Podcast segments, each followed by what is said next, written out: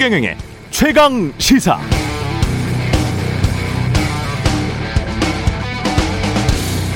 네, 지역 감정 조장하면 가장 유명한 사건 초원 복국집 사건이죠.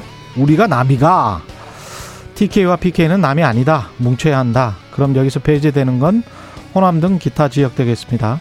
김기춘의 망국적 지역주의 조장 발언이었습니다. 그런데 그때 그래서 대통령 선거 결과가 어떻게 됐느냐? 의도대로 됐습니다. 1992년 그때도 비판받았지만 선거에서는 승리했습니다. 다 계획이 있었던 것일까요? 트럼프 대통령도 선거에 흑백 갈등을 교묘히 이용했습니다. 백인이 미국이 절대 다수죠. 재임 중에도 그랬고 백인의 유색 인종 탄압의 역사 어물쩍 넘어가면서 양쪽이 다 잘못인 것처럼 물타기했습니다. 미국 언론이 크게 반발하고 경고하고 미국 민주주의 가치를 훼손한다고 비판했지만 결국 트럼프 대통령이 한 번은 그걸로 성공한 셈이죠. 당선됐습니다. 트럼프도 확실히 계획이 있었던 것 같죠? 그래서 이게 혹시 그냥 실수가 아니지 않나? 그런 생각도 듭니다. 전두환은 쿠데타와 5.18만 빼고는 정치는 잘했다. 그리고 이어져 나온 개 그리고 사과 논란 그리고 윤석열 후보를 지지한다는 서민 교수는 자신의 유튜브 TV의 한 방송 제목을 윤석열을 위해 홍어 준표 싶다 라고 이름 붙였다가 사과했습니다. 설마 속으론 더럽고 지저분하게 해도 대통령 되기만 하면 돼 라는 생각을 공유하고 있지는 않을 것이다. 모든 후보가 정정당당하게 경쟁할 것이라 그렇게 믿습니다. 아직까지는 우연한 실수의 연속이었다고 믿고 싶습니다.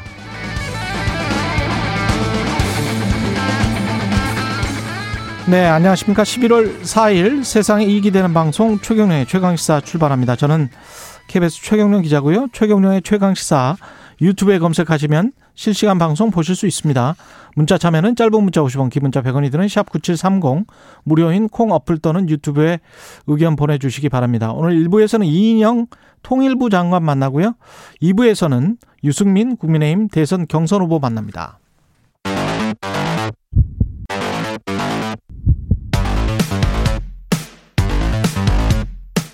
오늘 아침 가장 뜨거운 뉴스 뉴스 unboxing 네 뉴스 unboxing 시작합니다. 민동기 기자 김민아 평론가 나와 있습니다. 안녕하십니까? 안녕하세요. 예. 어제 김만배 남욱은 구속됐고 정민용은 영장이 기각됐고 그랬습니다. 네, 김만배 씨하고 남욱에 대해서는 혐의가 소명되고 증거인멸 염려가 있다면서 영장을 발부를 했습니다. 아, 이들 세 명은 유동규 전 성남도시개발공사 기획본부장과 짜고요. 화천대유 측에 거액이 돌아가게 사업을 설계를 해서 이 공사 측에 최소 651억 이상의 손해를 끼친 그런 혐의 등을 받고 있는데 김만배 씨가 영장실질심사에서 이렇게 주장을 했습니다. 당시 성남시장의 방침대로 했기 때문에 유동규 전 본부장에게 공사의 이익을 뭐 1,822억으로 축소를 하고 음. 화천대유의 이익을 극대화하는 그런 내용을 음. 공모지침에 반영해 달라고 요청할 이유가 전혀 없었다 이렇게 주장을 하긴 했습니다만 음. 이게 재판부에 의해서 받아들여지지는 않은 것 같습니다. 그리고 김만배 씨가 영장 실질 심사를 마치고 나오면서 기자들에게 정영학 회계사가 설계하고 쌓아 올린 성을 검찰이 공격을 하는데 자신이 모르는 것을 방어해야 해서 굉장히 곤혹스러웠다 이런 말을 하기도 했습니다. 근데 어제 영장실질심사에서 가장 핵심은 검찰의 배임 혐의 소명 여부였거든요. 근데 이게 보안 수사를 통해서 어느 정도 좀 구체성을 좀 띈 것 같습니다. 오늘 음. 언론 보도를 보니까 이 세 사람의 공모 시점을 2014년 가을로 일단 특정을 했고요. 2014년 가을에 네, 검찰이 그리고 이 세 사람이 각자 어떤 역할을 맡았는지를 명확하게 규정을 했습니다. 이를테면 음. 뭐 김만배 씨는 개발 사업을 총괄을 하고 언론 대응을 맡고 뭐 이렇게 로비를 담당을 했고 예. 그리고 남욱 변호사는 프로젝트 파이낸싱 자금 조달을 맡았다. 예. 그리고 어, 정민용 변호사 같은 경우에는 성남도시개발공사에서 공모지침서 작성과 같은 실무 어떤 그런 절차를 네, 내부에 있었으니까 그렇습니다. 예. 담당을 했다. 요렇게 이제 구체적으로 좀 어제 소명을 한 것 같고요. 음. 그리고 무엇보다 1차 영장 청구 때와는 다르게 혐의를 대폭 덜어냈거든요. 검찰이 음. 이런 전략이 좀 주요하게 작용을 한 것 같다 이렇게 분석을 하고 있습니다. 그뭐 배임 액수나 이런 거에 있어서도 그 전까지는 이제 그 전에 김만배 씨 영장 처음 청구할 때는 거의 산수에 가까운 이제 어 그런 계산을 통한 배임 액수 산정이었다면 지금은 그래도 이제 구체적으로 이제 계산을 한 거죠. 그래서 욕심 부릴 필요 없다. 그렇죠. 그렇죠. 600억이든 1,100억이든 상관없다. 그렇죠. 네. 사실 이 배임의 이 범죄의 구조만 이제 설득을 하면 되는 것이기 때문에 음. 그래서 평당 1,500 이상의 개발 이익을 얻을 수 있도록 하는 그런 사업 설계가 가능했는데 1,400만 원 수준의 이익만 거둘 수 있도록 하고 나머지는 이제 화천대에 유리하게 이제 설계해 줬다. 이런 음. 이제 그림을 가지고 651억인 거고 나머지 이제 시행 사 업을 통해서 얻은 이익은 그건 이제 사- 지금은 산정할 수 없는 상당액이 또 있다. 플러스 알파다. 이렇게 이제 구체적인 근거를 내놓은 거거든요, 검찰이. 그래서 이제 이 범죄 이 구조가 상당히 규명이 됐다고 볼 수가 있고 그리고 이외에도 이제 지금 말씀하셨듯이 각각의 역할 분담이나 이런 것도 있는데 사실 정영학 회계사가 굉장히 중요한 역할을 했다고 김만배 씨가 주장하고 있잖아요. 근데 예. 그것도 검찰이 어, 보고 있는 사실 중에 하나입니다. 지금 이제 수사에 협조적이기 때문에 영장 청구나 이런 것이 안 되고 있는데 지금 공모지침서에 들어가야 될 뭐 7대 요구 사안인가 뭐 그거를 정영학 회계사가 주장을 했고 정민용 변호사가 이 성남도시개발공사 내부에서 그걸 관철시키는 역할을 유동규 씨하고 했다. 이제 이 그림이거든요. 음. 그래서 아마 정영학 회계사도 결국은 이제 배임 혐의 기소가 될 것 같고 그리고 이 정, 정민용 변호사가 지금 이, 이 구속영장 기각된 것은 이 혐의 자체가 뭐 소명이 안 돼서라기보다는 이 검찰 수사에 비교적 협조적으로 지금 응하고 있기 때문에 그런 걸로 어. 생각이 됩니다. 예. 다만 남욱 변호사의 경우에는 뭐 이 검찰 수사에 다소 뭐 협조적인 부분도 있지만 아무래도 거주지가 지금 미국이잖아요. 예. 그렇기 때문에 도주의 우려나 이런 것들이 좀 어, 강하게 있을 수가 있기 때문에 예. 그런 부분이 좀 어, 고려되지 않았나 이런 분석입니다. 재판 가서는 또 어떻게 될지는 모르겠고 기소된 다음에도 어떻게 될지는 모르겠고요. 계속 지켜는 봐야 되겠고. 앞으로가 예. 시작인 것 같아요. 음. 그럼 성남시 당시 성남시 윗선이라든가 음. 성남시 의회 어느 정도 이 문제에 연루가 됐는가 그리고 윗선 50억 그렇죠 50억 클럽 그리고? 곽상도 의원 예. 박영수 전 특검 아직 소환 조사 안 했거든요. 근데 사실은 50억 클럽 중에 이제 그 정관들도 있지만 또 지금 언론사 사주라고 지목되는 사람들이 있잖아요. 있죠. 예. 네. 근데 그것도 좀 어떤 역할을 했는지도 되게 사실은 궁금해요. 그래서 앞으로 검찰이 음. 그런 부분에까지 수사를 확대를 할지 음. 아니면 이 선에서 마무리를 할지 이거를 한번 지켜보는 것도 배임도 포인트. 결국 윗선이면은 이재명 당시의 성남시장까지 이게 연계가 되는 건지 네. 안 되는 건지 그것도 이제 사람들의 관심이겠죠. 예. 그렇죠. 그래서 지금 이 김만배 씨가 사실은 그 부분을 이제 교묘하게 활용하려고 했던 건데 음. 앞서 말씀하신 것처럼 이제 그런 주장을 편 거잖아요. 이재명 시장이 최선의 어떤 정책 설계를 나름대로 정책적 음. 판단을 통해 한 거고 음. 자기들은 그 기준에 맞춘 것일 뿐이지 음. 이게 뭐 내부에 어떤 뭐 그런 여러 가지 음모를 꾸며서 어, 자기들이 뭐 이렇게 유리한 방식으로 사업 설계 해달라고 요구할 필요도 없고 그걸 위해서 에, 이 유동규 씨에게 700억을 약속하고 5억을 줄 필요도 없었다 이제 이렇게 주장을 하는 건데 이게 차이가 있는 게 뭐냐면 이재명 시 당시 시장은 지금 김만배 씨 주장대로 최선의 정책이다라고 생각하고 이걸 이제 계획을 했을 수도 있습니다. 했을 수도 그러니까 있는데 쉽게 말해 속았다는 거죠. 뭐 예. 이걸 속았다고 해야 짠, 될지 짠 음. 여러 사람에 의해서 속았거나 또는 이제 정치적으로 보자면 정치적인 공격으로 보자면 무능했다. 예. 뭐 그럴 수도 있죠. 예. 네, 뭐 무능했달지 속았달지 그런 평가도 가능하지만 이재명 시장이 그런데 이 모든 사업 설계 디테일한 구조까지 다 뭐 좌우 좌우 좌우해야 되는 건 아니잖아요. 이게 음. 성남 시장이라는 자리가 음. 구체적으로 공모 지침서의 7대 요구 사항이 어떻게 반영됐는지를 다 체크할 수 체크하고 뭐 이런 건 아니니까 음. 큰 어떤 지침을 줬는데 그 큰 지침 안에서 어떻게 교묘하게 수익을 더 가져갈 것이냐를 설계했다는 그림이거든요. 지금 상황은. 맞아요. 그렇기 예. 때문에 이재명 시장이 내세우고 있는 이것은 정책적 판단이었다. 지자체장의 정책적 판단에 근거한 최선의 사업 설계였다라는 이 논리를 음. 지금의 이제 지금 이 검찰 수사의 구조로는 깨기 어려울 수 있다. 그래서 뭐 이재명 시장이 조사를 받거나 이럴 수는 있겠지만 그럴 음. 가능성까지도 열어놓고 있는 것이겠지만 과연 배임의 혐의나 이런 것들을 걸 수 있을지는 의문이다. 이런 부분인 거고요. 그다음에 50억 클럽 이거는 돈을 줬다 이런 거는 뭐 부정할 수 없는 사실인 거잖아요. 근데 이제 대가성 지금 말씀하신 대로 대가성이 어떻게 그러면 이제 좀 안겨진 것이냐 이걸 예. 규명해야 되는 건데 곽상도 의원의 경우에는 조금 구체화된 부분들이 있는 것 같아요 지금 음. 예를 들면 뭐 성남시 그때 개발할 때 문화재 문제라든지 아니면 하나은행 컨소시엄이 깨질 뻔한 것을 막아줬다든지 뭐 예. 이런 것들이 지금 얘기가 나오고 있기 때문에 그러니까 나머지 50억 클럽들은 뭘 했느냐 음. 이걸 규명하기가 상당히 쉽지 않을 것 같은데 배임 혐의에 대해서만 수사하고 이 뇌물 혐의에 대해서 이렇게 좀 속도가 안 난다든지 그럼 또 형평성 문제나 이런 게 제기될 거거든요. 그렇죠. 두 갈래를 다 할 수밖에 없는 그런 상황입니다. 지금. 그리고 뇌물은 돈이 오고 간 거고 그게 훨씬 더 중한 범죄이기 때문에 그렇죠.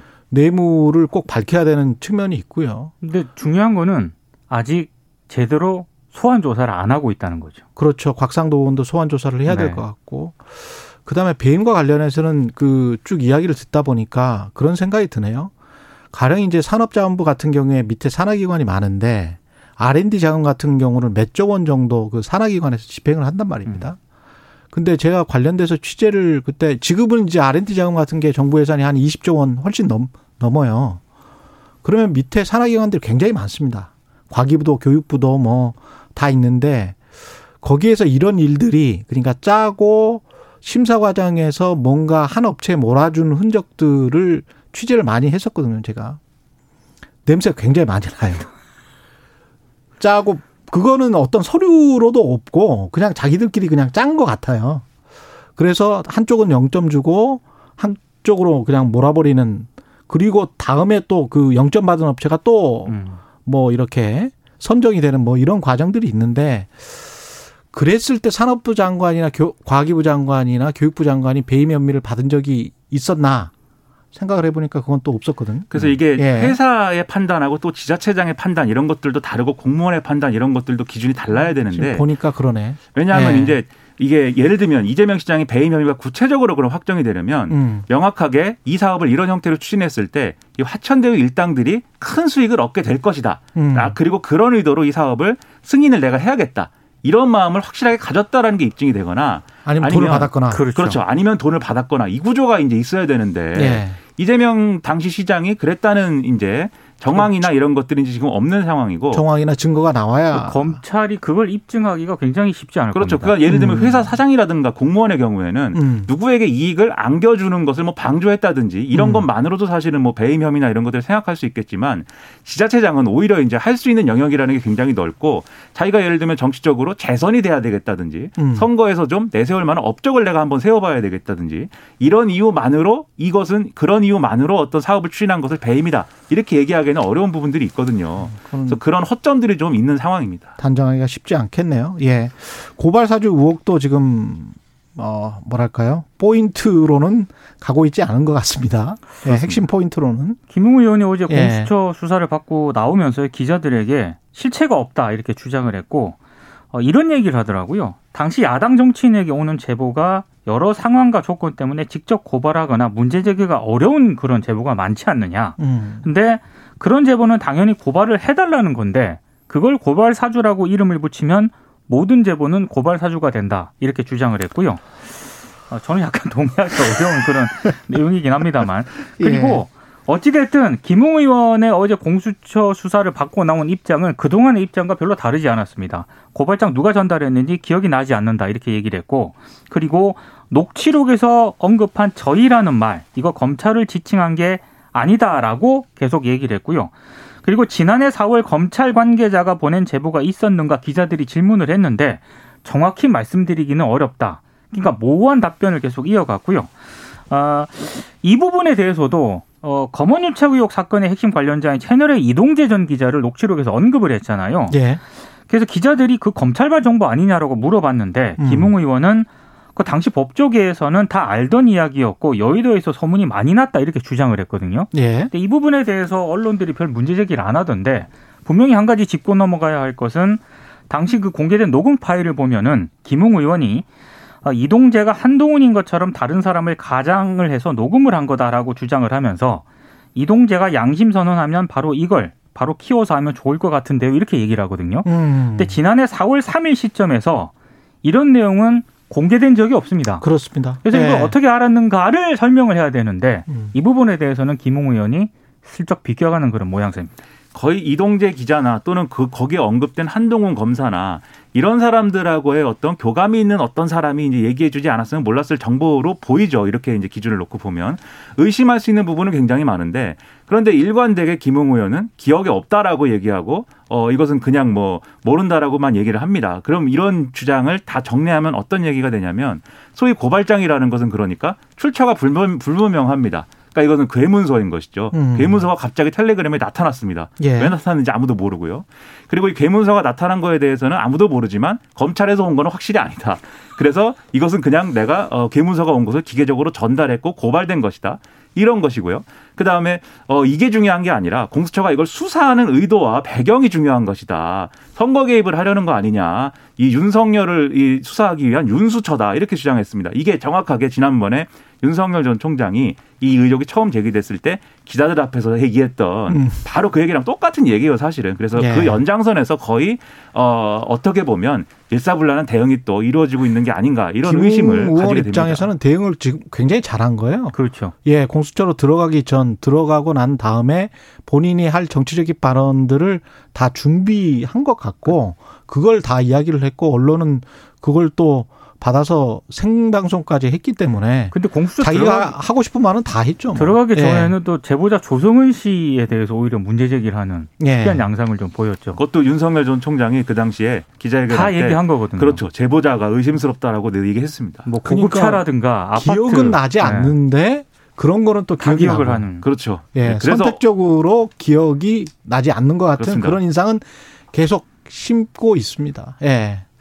근데 이것도 그 어디까지 그 윗선이 어디까지 있었느냐 이걸 밝히기가 쉽지 않은 지금 상황인 것 같고. 일단 예. 김웅 의원이 공수처 수사를 받고 나오면서 김웅 의원이 한 말까지만 지금 보도가 됐잖아요. 그렇죠. 그래서 공수처가 어떻게 수사를 했는지 예. 앞으로 공수처가 어떤 카드를 가지고 있는지는 조금은 더 지켜봐야 할것 그러니까. 윗선으로 가려면 검 당시 검찰 조직이 조직적으로 개입한 것이고 그 사실을 윤석열 전 총장이 인식했거나 알았거나 지시했다. 이제 이게 이제 의심이 돼야 되기 때문에 예. 지금 나온 것들로만은 지- 지금 나온 것들만 갖고 보면은 거기까지 가기는 진검다리가 더 필요한 상황인 그렇죠. 거죠. 네. 무엇보다 가장 그 핵심적인 거는 고발장의 최초 작성자가 누구냐. 그렇죠. 그게 검사가 맞느냐. 네. 검사가 업무 도중에 검찰청에서 그 일을 했느냐. 이게 이제 나오면 네. 그러면 이제 급속히 진행이 될 것 같은데 그게 안 나오고 있기 때문에 이것도 쉽지 않을 것 아마 같아요. 처음에 고발장을 만약 검사가 썼다면 음. 쓸 때부터 안 나오는 방식으로 썼을 겁니다. 그랬을 수도 있겠고요. 이재명 후보는 부동산 개혁 법안 추진을 강조했고 재난지원금은 계속 논쟁 중입니다. 예. 어제 선대위 첫 회의에서 부동산 개혁 법안 추진을 강조를 했는데요. 몇 가지 좀 해석이 나오고 있습니다. 부동산 정책 실패, 문재인 정부가 부동산 정책 실패를 했는데 이거 바, 로 본인이 바로 잡을 수 있다. 예. 그러니까 일종의 이제 추진력 이런 점을 강조한 것으로 보이고 그리고 대장동 의혹과 관련해서 이재명 후보가 지금 국민의힘이라든가 보수 언론 쪽에서 왜 공공개발 100% 하지 않았느냐고 주장을 하지 않습니까? 근데 지금 이 경제지 등을 중심으로 자세히 보면은 또 민간 공공 개발을 100% 이렇게 환수를 하게 되면은 이익을 환수하게 되면은 민간이 위축될 수 있다라는 그런 기사를 조금씩 내보내거든요. 당연하죠. 우리나라 네. 건설사들이요. 국내 주택으로 영업 이익률이 훨씬 높습니다. 해외 수출 플랜트의 영업 이익률은 뭐한 끼케야 5% 정도 되고요. 국내에서는 한 20% 정도 돼요. 이게 그래서 증권사 애널리스트들 그렇죠. 보통의 추정치가 다 그렇습니다. 네. 예. 그래서 이제 이재명 후보 같은 경우에는 그러면 그 말대로 지금까지 지적을 한 대로 음. 공공개발 100% 하겠다라고 할 테니까 이제 어떻게 나오는지 한번 보자. 뭐 이런 어떤 그런 의도도 좀 깔려 있는 것 같고요. 그래서 일단 민주당 같은 경우에는 지도부 차원에서 이제 오늘 정책의총을 열거든요. 당론으로 일단 부동산 개혁 입법을 발의해서 반드시 통과시키겠다라고 송영길 대표가 어제 얘기를 한 상황입니다. 지금 쟁점이 또돼 있는 게 재난지원금 문제 앞서 말씀하신 그 부분인데 예. 김부겸 총리는 이게 뭐 주머니에서 돈을 꺼낸다고 나오는 건 아니다 이렇게 얘기하면서 그렇게 이야기했죠. 지금 소상공인 자영업자들에게 더 두터운 지원을 해야 된다 돈이 음. 남는다면 그 얘기를 했거든요. 예. 근데 이, 저는 이제 두 가지를 얘기하고 싶은데 이재명 후보는 재난지원금을 전 국민에게 줘야 된다는 것을 좀 더 디테일하게 근거를 갖춰서 얘기를 해야 돼요. 지금 줘도 되지 않느냐, 줘야 되지 않느냐 이걸로만 안 되거든요. 음. 어떤 경제적 효과를 지금 기대한다는 것인지 지금 시점, 지금 국면에서 있고요. 미국은 뭐 테이퍼링 한다고 하고 예. 이제 우리는 이제 단계적 일상 회복에 간, 들어간 상황인데 어떤 효과를 노리고 줘야 되는 거냐 이걸 명확히 설명을 해줘야 됩니다. 그래야 음. 논의를 하지. 음. 그 지금 상황으로는 제가 볼 때는 논리가 잘 서지 않고요. 그다음에 이제 정부는 만약에 재난지원금을 주기보다는 이제 이 제- 자영업자들의 지원을 강화해야 된다라고 얘기를 할 음. 거면 실제로 그런 계획을 세우고 거기에 예산을 더 많이 투입한다고 얘기를 해야 돼요. 그렇죠. 그 얘기를 할 때는 이 재난지원금 얘기를 할 때는 자영업자들이 더 많이 줘야 된다 얘기를 하고 음. 자영업자들 한테 그럼 더 많이 주자라고 얘기를 하면은 지금 재정이 그렇게 사정이 안 된다라고 얘기를 하고 음. 그러면은 뭘 하는 것입니까? 아무것도 안 하는 거잖아요. 실제로 자영업자들은 또 타격을 입은 자영업자들은 많고. 그렇죠. 굉장히 예. 불만이 더 많죠. 그래서 좀 당정 협의를 잘 해서 좀 음. 이렇게 가닥을 맞춰가는 게 필요하지. 지금 이거여 가지고 당정 간에 뭐 이렇게 문제가 생기고 뭐 이 이재명 후보가 차별화에 나섰다 뭐 이렇게 가는 게 별로 좋아 보이지 않습니다. 뉴스 unboxing 민동기 기자 김민아 평론가였습니다. 고맙습니다. 고맙습니다. 고맙습니다. KBS 1라디오 최경영의 최강시사 듣고 계신 지금 시각은 7시 40분입니다.